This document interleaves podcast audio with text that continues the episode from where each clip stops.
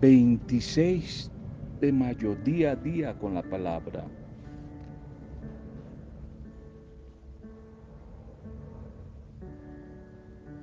Dios nunca se olvida de lo que ha prometido.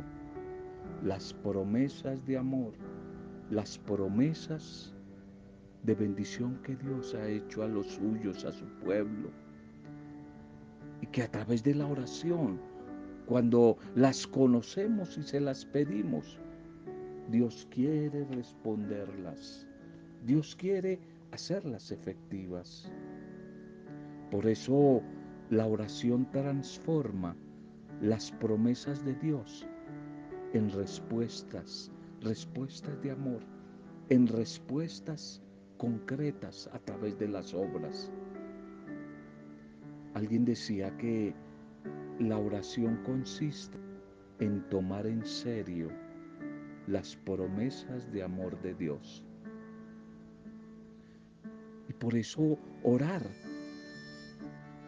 Orar es pedirle con humildad, pedirle sometiendo nuestra vida a Él, pero pidiéndole, Él dijo, pidan, pidan y recibirán, pidiendo que Dios haga lo que ha prometido. Las promesas, las promesas de amor, de misericordia que Él ha derramado sobre nosotros. Se cuenta que un día un hombre murió y fue al cielo y allí encontró muchos almacenes donde quiera que miraba. Era como todo un centro comercial grandote. Y este hombre estaba intrigado y entonces preguntaba, ¿para qué son esos almacenes? Y unos ángeles le respondían, aquí es donde guardamos, almacenamos los dones las bendiciones, los regalos que Dios tiene para los suyos, para sus hijos. Y cuando este hombre pidió verlos, halló grandes riquezas, riquezas muy superiores a cuanto se puede imaginar la mente humana, riquezas para satisfacer necesidades espirituales, necesidades en las diferentes relaciones, necesidades materiales. Pero había algo que le llamó la atención. Las etiquetas. Las etiquetas que cada artículo tenía y todas decían lo mismo, todas decían lo mismo. Bendición, regalo, nunca reclamado. Regalo, bendición, nunca, nunca reclamado. Es que Dios nunca cierra su almacén mientras tú no cierras tu boca.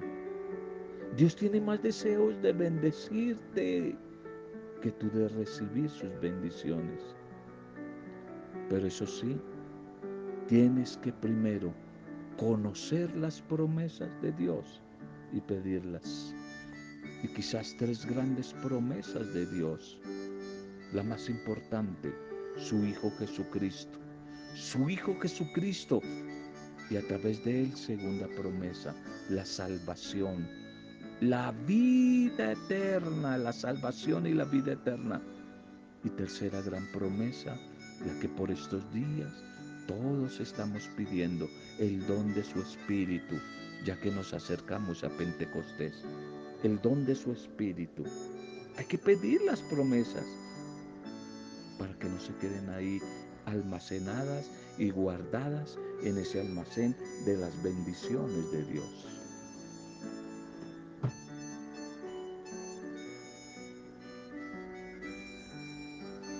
Bien, un momento de bendición para tu vida. Un saludo para cada uno de ustedes, las familias, las pequeñas comunidades, a los grupos, a los microempresarios, a todos, a todos una bendición a esta hora. Un saludo y no lo olvides, nuestra intercesión por ustedes, nuestra oración por ustedes si están atravesando situaciones difíciles, si la están pasando mal. Ánimo, ánimo que no estás sola, no estás solo. Junto a ti está el amor de Dios, el Espíritu intercesor y muchas personas que estamos orando por ustedes. Ánimo que aunque la adversidad sea grande, días mejores como Pentecostés se acercan a tu vida. Ánimo. Una bendición y saludo a todos los que hoy están de cumpleaños, celebrando la vida a través de alguna fecha especial, de algún aniversario. Una bendición, un feliz día para ustedes. Segundo mensaje para hoy, ser alguien, ser alguien. Primera de Pedro 2, versículo 9. Mas ustedes son un linaje especial, un linaje escogido, son un real sacerdocio, son nación santa, son un pueblo adquirido por Dios. Ser alguien. Escuchaba por ahí el testimonio y la historia de un joven ejecutivo, gerente de una empresa, de una multinacional, un hombre, un joven a su edad muy exitoso, pero que un día se acercó a la oficina de su jefe para presentar su renuncia. Y este joven ejecutivo, luego de agradecer la oportunidad que la empresa y el jefe le habían brindado, expresó algo que impactó profundamente al jefe y a sus compañeros que estaban ahí escuchando. Este joven se despedía diciendo, gracias jefe y gracias a la empresa, a la oportunidad que me han dado, a la experiencia adquirida aquí algún día, gracias a lo que ustedes me han dado. Algún día voy a lograr ser alguien en la vida. Algún día voy a lograr ser alguien en la vida. Y al escuchar esto, el jefe y sus compañeros quedaron un poco confundidos. Y el jefe le pidió que le explicara un poco eso de cómo un día ser alguien. la respuesta de este joven fue que él aspiraba algún día a tener un puesto ejecutivo más importante y todavía ganar mucho más dinero cuando allí tenía un buen puesto y ganaba, ganaba bien.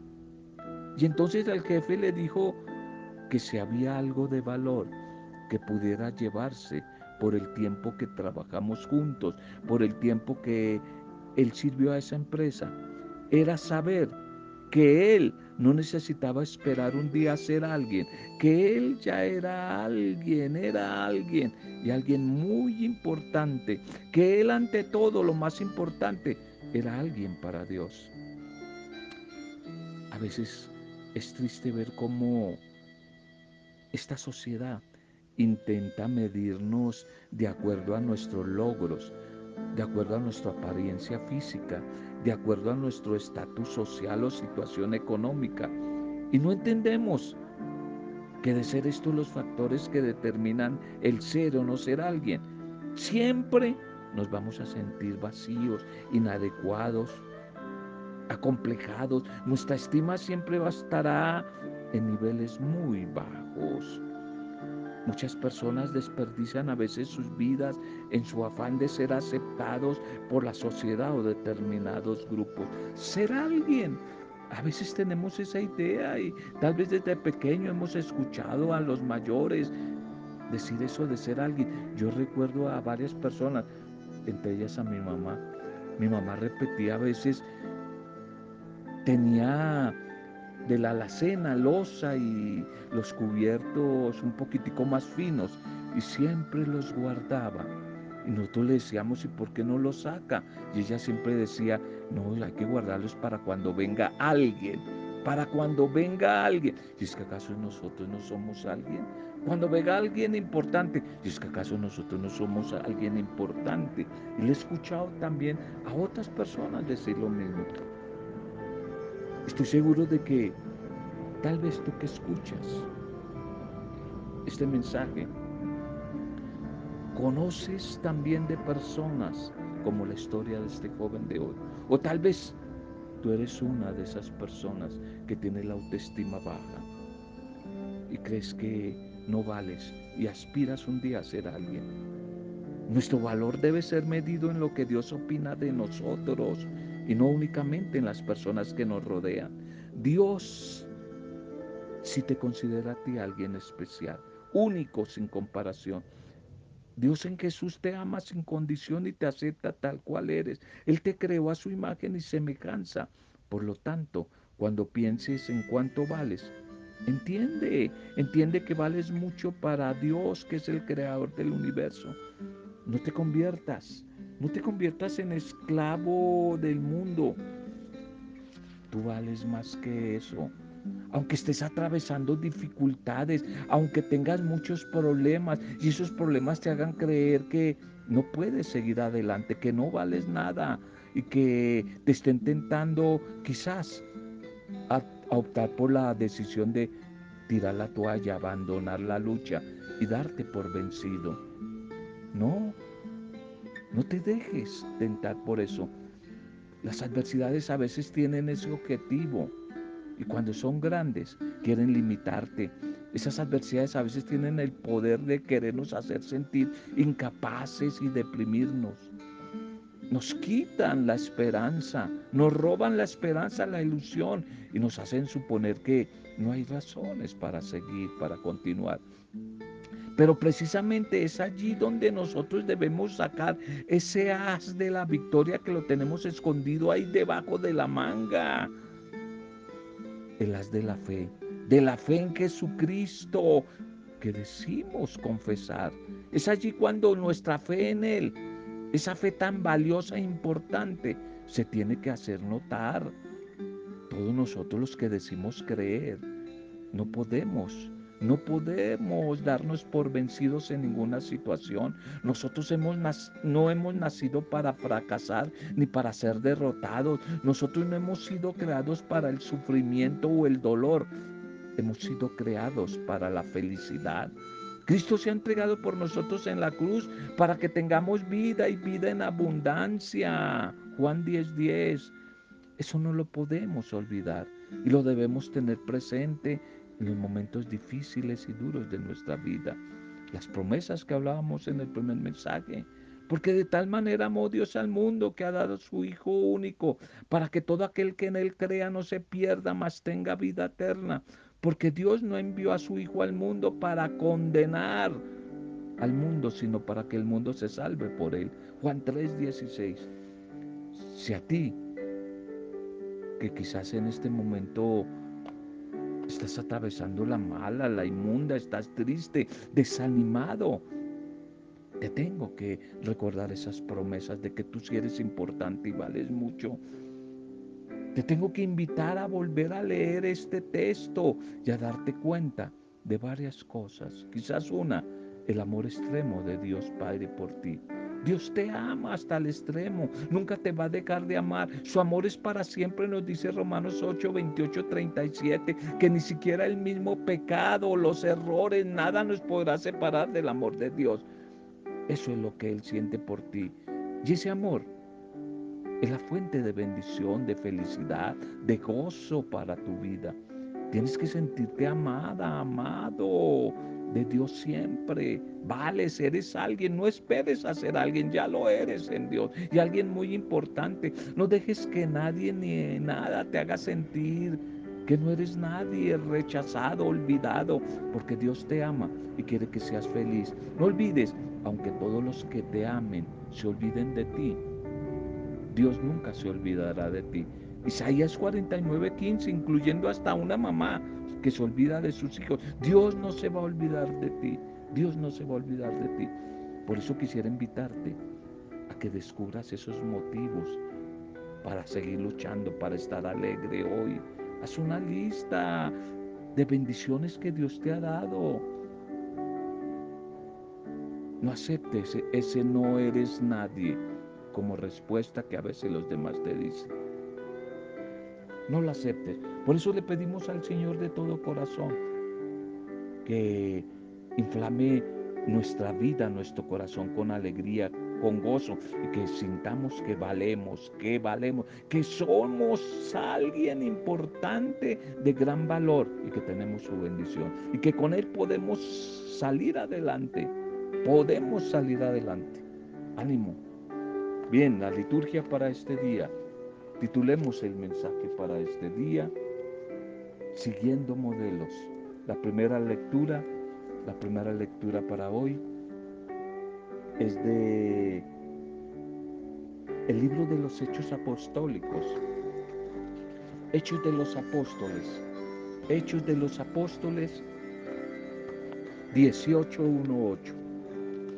Se quedó a vivir y a trabajar en su casa y discutía allí en la sinagoga. Por aquellos días Pablo dejó Atenas y se fue a Corinto. Allí encontró a un tal Aquila, judío natural del Ponto, y a su mujer Priscila. Habían llegado hacia poco de Italia porque Claudio había decretado que todos los judíos abandonaran Roma. Se juntó con ellos y como ejercía el mismo oficio se quedó a vivir y a trabajar en su casa. Ellos eran tejedores de lona, lona para tiendas de campaña, todos los sábados discutían en la sinagoga, esforzándose por convencer a los judíos y a los griegos. Y cuando Silas y Timoteo bajaron de Macedonia, Pablo se dedicó enteramente a predicar, dando testimonio ante los judíos de que Jesús es el Mesías. Como ellos se oponían y respondían con blasfemia, Pablo sacudió sus vestidos y les dijo, la sangre de ustedes recaiga sobre sus propias cabezas. Yo soy inocente y desde ahora me voy con los gentiles. Se marchó de allí y se fue a casa de un cierto Ticio justo que adoraba a Dios y cuya casa estaba al lado de la sinagoga. Crispo, el jefe de la sinagoga, creyó en el Señor con toda su familia. Y también otros muchos corintios al escuchar a Pablo creían y se bautizaban creían y se bautizaban. Amén.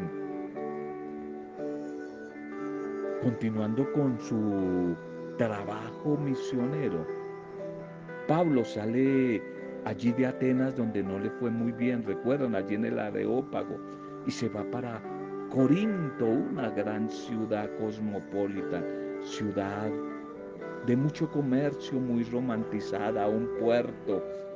Eso sí, para algunos de mala fama por sus costumbres, donde Pablo va a residir más o menos año y medio. Y allí trabaja en la fundación de una comunidad cristiana, mientras que se gana la vida como tejedor de lona, de carpas, carpas, al lado de una pareja muy interesante, un matrimonio, Aquila y Priscila pareja de judíos expulsados de Roma más o menos hacia el año 50 por el emperador Claudio. Aunque un poco problemática la comunidad cristiana allí en Corinto, pero sin embargo era una de las más amadas por Pablo. En aquella ciudad participa Pablo valientemente en las discusiones que se daban en la sinagoga, donde se daban unos choques duros, una fuerte resistencia a la buena noticia de Cristo y manifiesta su desencanto respecto del judaísmo. Y sin embargo, para Pablo no todos son espinas, pues el jefe de la sinagoga, nada más, nada menos que el jefe, un tal Crispo, se convierte a Jesucristo, al Evangelio, con toda su familia. Pero se da también una situación de suma importancia para el anuncio del Evangelio. La incredulidad de los judíos se convierte como en un gran detonante que provoca en Pablo y en toda la comunidad, en toda la iglesia, la decisión de llevar la buena nueva a las mujeres y a los hombres de otros lugares, de todo el mundo, de las naciones. Y si esto no hubiera ocurrido, muy seguramente ahora el cristianismo solo sería una secta más dentro del judaísmo y no se hubiera extendido. Una vez más, aquí a través de estos choques, dificultades, pero se muestra que la voluntad salvífica de Dios es universal, es decir, es católica, es para todos, es para todos y es para siempre y que Dios se vale de todos los medios para hacer llegar la salvación a todos los seres humanos, a todos los seres humanos. El Evangelio para hoy, Juan 16, 16, 20. Ustedes estarán tristes, pero su tristeza se convertirá en alegría. En aquel tiempo dijo Jesús a sus discípulos, dentro de poco ya no me verán, pero más adelante me volverán a ver. Comentaron entonces algunos discípulos, ¿qué significará eso? Dentro de poco ya no me verán, pero más adelante me volverán a ver. Y esto de me voy al Padre, ¿qué será eso? Y se preguntaban, ¿qué significa eso de poco? No entendemos lo que dice.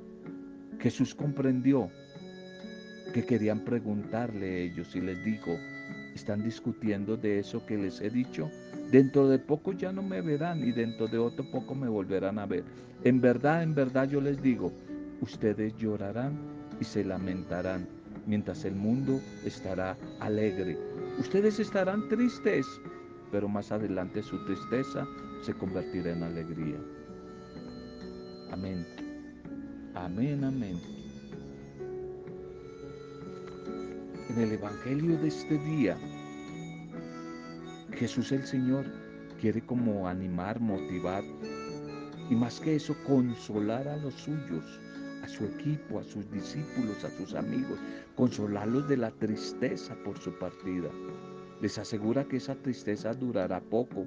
Dentro de poco ya no me verán, pero poco más tarde me volverán a ver tal vez con aquellas palabras raras, un poco como enigmáticas. Jesús se refiere a dos tiempos a los que está a punto de dar cumplimiento.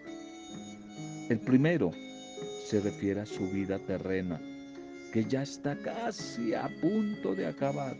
Y el segundo se refiere a su vida gloriosa, que se inaugurará con su resurrección su retorno más adelante, su retorno posterior, no se limita las simples apariciones pascuales a sus discípulos, sino que se va a prolongar en el corazón de los creyentes para siempre, donde Él se va a hacer presente continuamente.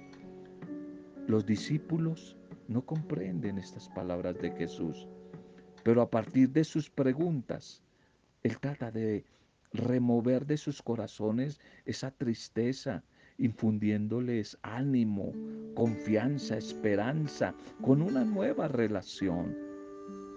Su tristeza se va a convertir en alegría. Qué amor tan grande nos ha tenido el Señor, cercano ya a entregar su vida por nosotros. Deja de pensar en sí mismo y se detiene en el sufrimiento que padecerán los suyos por su ausencia. Y trata de consolarlos, de animarlos. Mientras he estado físicamente con ellos, ellos se han sentido amados, se han sentido protegidos, se han sentido comprendidos, apoyados en todo. Pero ahora, cuando todo se va a tornar oscuro, cuando Dios parece quedarse callado ante el dolor y el abandono, entonces sí que va a ser necesario seguir creyendo que Dios no se ha equivocado en sus planes, que no ha dejado de amarlos ni se ha alejado de sus vidas. Y una vez cumplida su misión como enviado del Padre, Él volverá ya resucitado, triunfador definitivo, victorioso sobre la muerte, y habitará en el corazón de cada uno de tal forma que el mundo al verlos, el mundo al verlos, lo van a ver a Él, lo van a, lo van a descubrir a Él. Este Evangelio de hoy nos quiere también como revelar una profunda verdad. Es que en la existencia humana, algunas veces hay épocas como, repito yo seguido, que algunos me han dicho, época de vacas flacas, de vacas gordas, épocas de sonrisas, épocas de lágrimas. Algunas veces hay ilusiones, otras decepciones. Es que a lo largo de nuestra vida suceden tantas cosas que en el momento mismo no podemos entender por qué necesitamos del tiempo, y la distancia que nos permita como meditar lentamente el significado que esa experiencia ha tenido y planear el papel que jugará en el futuro esos acontecimientos que acabamos de vivir o que estamos viviendo. Y aún así, cuando las dificultades quieren como ser obstáculo, entorpecer nuestro caminar, conservamos como esa serena alegría de quien se ha levantado siempre confiado, centrado, sin quitar la mirada de Jesús, que se siente reconciliado consigo mismo y con los demás. Y mira la vida, aunque haya dificultades en un tono positivo, creativo, esperanzador. Eso es vivir a la manera de Jesús. Vivir a la manera de Jesús, vivir Jesús mente. Quizá lo cierto es que, aunque no seamos conscientes de la presencia de Jesús, Él se encuentra muy cerca, luchando junto a nosotros para hacer realidad el reino de Dios en las cosas sencillas, cotidianas de todos los días en nuestras vidas, siempre hechas con amor y siempre hechas con bondad. Ojalá que podamos mantener un estilo de vida esperanzador en medio de las dificultades, un estilo de vida sencillo, aun cuando se me haya encomendado una tarea especial dentro de la misma misión. Que siempre seamos mujeres y hombres sencillos. Pidámosle al Señor que la palabra que hoy hemos compartido, primer mensaje, ser alguien, ¿lo recuerdas? Y tú ya eres alguien y muy importante en Dios. Segundo mensaje, el de la comunidad de Corinto, persecución a Pablo, pero allí encuentra una pareja, Priscila y Atila, que le van a acompañar en la misión. Siempre Dios coloca personas. Y ahora Jesús, la despedida, consolando a los suyos para que no se desanimen. Señor Jesús, tú permaneces fiel a pesar de nuestra lejanía, aunque pasen los años y los siglos. Tú permaneces fiel, tú no cambias, tu amor misericordioso eterno es. Tú eres lo mejor, Señor, que me ha acontecido.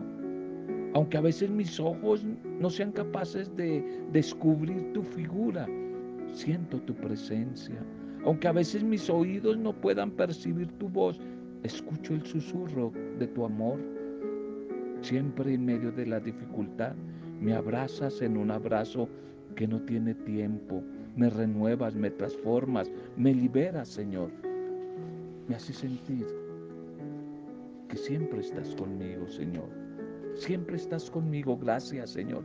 Hoy quisiéramos decirte, síguenos llenando de tu Santo Espíritu. Espíritu Santo, ven. Espíritu de Jesús resucitado, ven. Espíritu de Pentecostés, ven. Ven a nuestra vida.